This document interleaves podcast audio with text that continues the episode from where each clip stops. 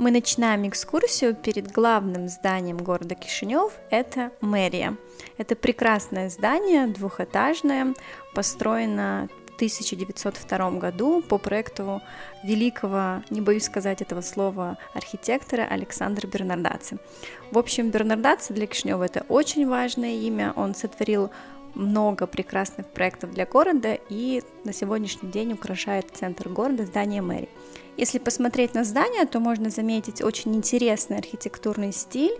Называется он эклектикой, потому что совмещает в себе элементы готики. Если посмотрите на э, оформление окон второго этажа, такие округленные, а сверху обрамления такие готические, напоминают э, европейские соборы.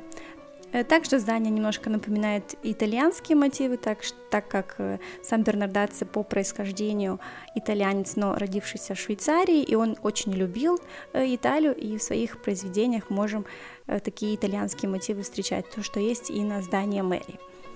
Здание мэрии украшает город с начала 20 века, и даже несмотря на то, что оно было разрушено частично во время Второй мировой войны, после военные годы она была реставрирована и сейчас э, находится в таком э, красивом одеянии в центре города.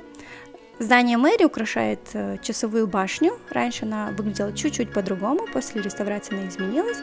И каждый час на этой башне играет так называемый неофициальный им города «Мой белый город». А мы ты добрым солнечным дождем, как ветрами